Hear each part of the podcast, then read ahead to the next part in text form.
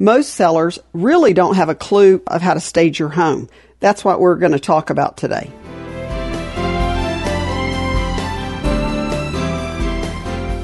Buying and selling a home is a lot more than choosing a good real estate agent and listing your property or shopping for a home on the internet.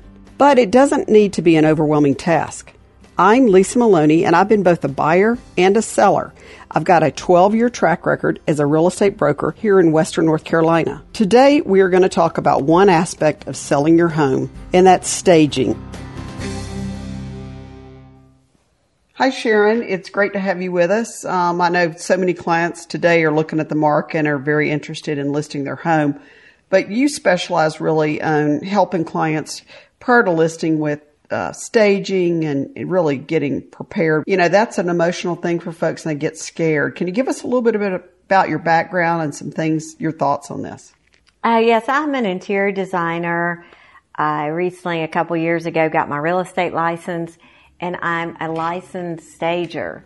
So, uh, all those sort of work hand in hand when uh, you talk about getting houses ready for the market. And because the trends change so fast in real estate, it is really something you need to keep up with. But like you said before, getting your house ready to sell sometimes can be very emotional. Maybe you don't want to move in the direction you're moving in, or maybe you've just, you know, got an attachment to that particular property. So, um, you and I on several occasions have worked with different property owners in you know, making that process less emotional, easier. It's something that they get stuck on. Well, I know one of the things that's worked very well in the past is we tend to meet with clients even prior to listing um, several weeks before just to get an understanding of their unique situation and what their objectives are. And we try to work with those so that it actually is a fun experience. Um, I know, as you said, trends have changed a little bit. Um, what are your thoughts in three key things people can just do in planning to get their house ready, um, really prior to even talking with you? Well, the first thing that they need to do is interview real estate agents. You got to have someone that you can really work hand in hand because it is a little bit of a process. You want someone that knows your area, what the houses are going for, what they need to be aware of, those kinds of things. And so they need a different set of eyes to come in and help them start this process. What, what's trending? What are the prices per square foot? You know, on, from a decorating standpoint, what are people looking for? In today's market, it is constantly changing and you have to be very competitive and you, the, the main goal is what everybody wants is to sell your house fast.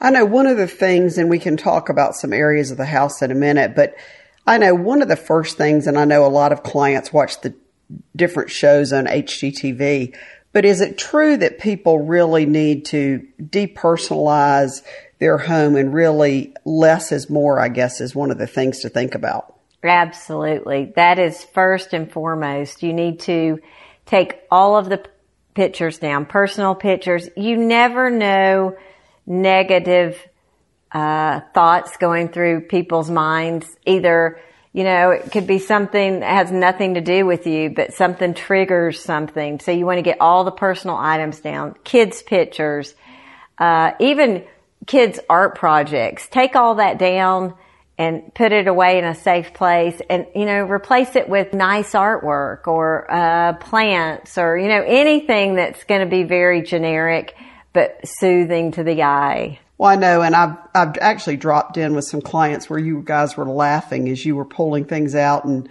I know you're the master at doing a lot with you know a very tight budget or not spending a lot of money for an impact, trying to neutralize things. Um, can you give us your thoughts on that? Yeah, we um, laugh because it's it's not even decorating on a dime. It could even be less than that.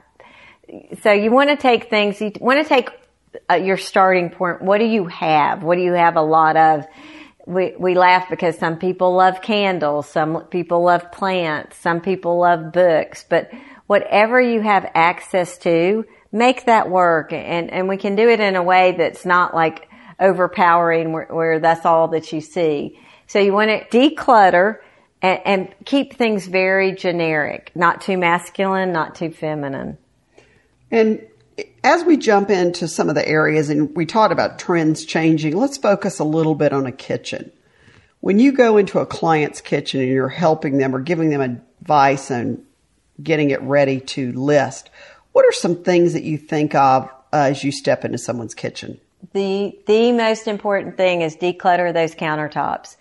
Get everything off of the countertops. You want maybe just a bowl of fruit or maybe a tray of like oils and cooking things. You want someone to be able to visualize themselves in that kitchen, entertaining, cooking, whatever that is in the kitchen, but you want to keep it simple. You want to get everything off the countertops. And oddly enough, one of the main things people do when they go into a home is fill the countertops. So you got to keep them spotless. People want to know, oh, is this stone? And they'll rub their hand across the countertop. So you got to keep those tip top shape wiped off at all times.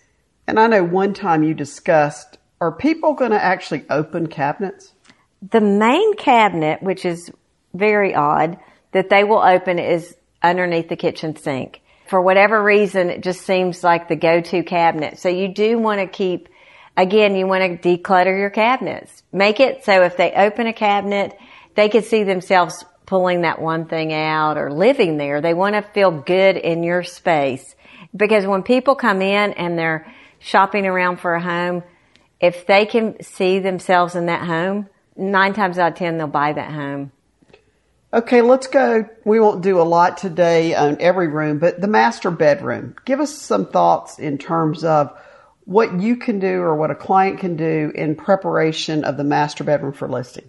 The main thing you want to do is make sure there are no loud paint colors. You want to keep it very soothing, very uh, almost where the paint color doesn't even jump out at you. You don't even notice the paint color. It's that soothing. You want it neutralized. You want it to feel spa-like. Even how you transition into the master bathroom, you want it to be very easy, decluttered again. You want it where you could just go in like a hotel room. Think of it like that. You, the less that you can see of personal items and you want it very friendly, very tranquil. You want a, a, a space that you could retreat to from a different part of the home. So what you're saying is in a bathroom on the countertops, you shouldn't have all your personal makeup or that kind of stuff. That should be stowed no, away. No, no, no. Everything is simple living. They want, um, they're thinking in their mind's lifestyle. Even though they're looking at the house to make a home, they're thinking lifestyle. If there is no clutter and it's just you can go in there, take a shower, change clothes. They think, hey, this is easy living. And that's mainly what everybody's looking for. All right. And one of the things we're trying to do as a as a real estate firm is really look at our clients and say, what is it that they need? How do we address our team to bring the skills together to really make the whole buying or selling process uh, fun and complete and not overwhelm them because it can be an emotional experience. Um, and I know we're going to talk more in in later um, podcast about some decluttering and how we can help. Are you able to offer services as well? I know prior to listing, we always do a free one hour consult where we'll take a client through the house and give some suggestions. Again, it's their call on how they do this.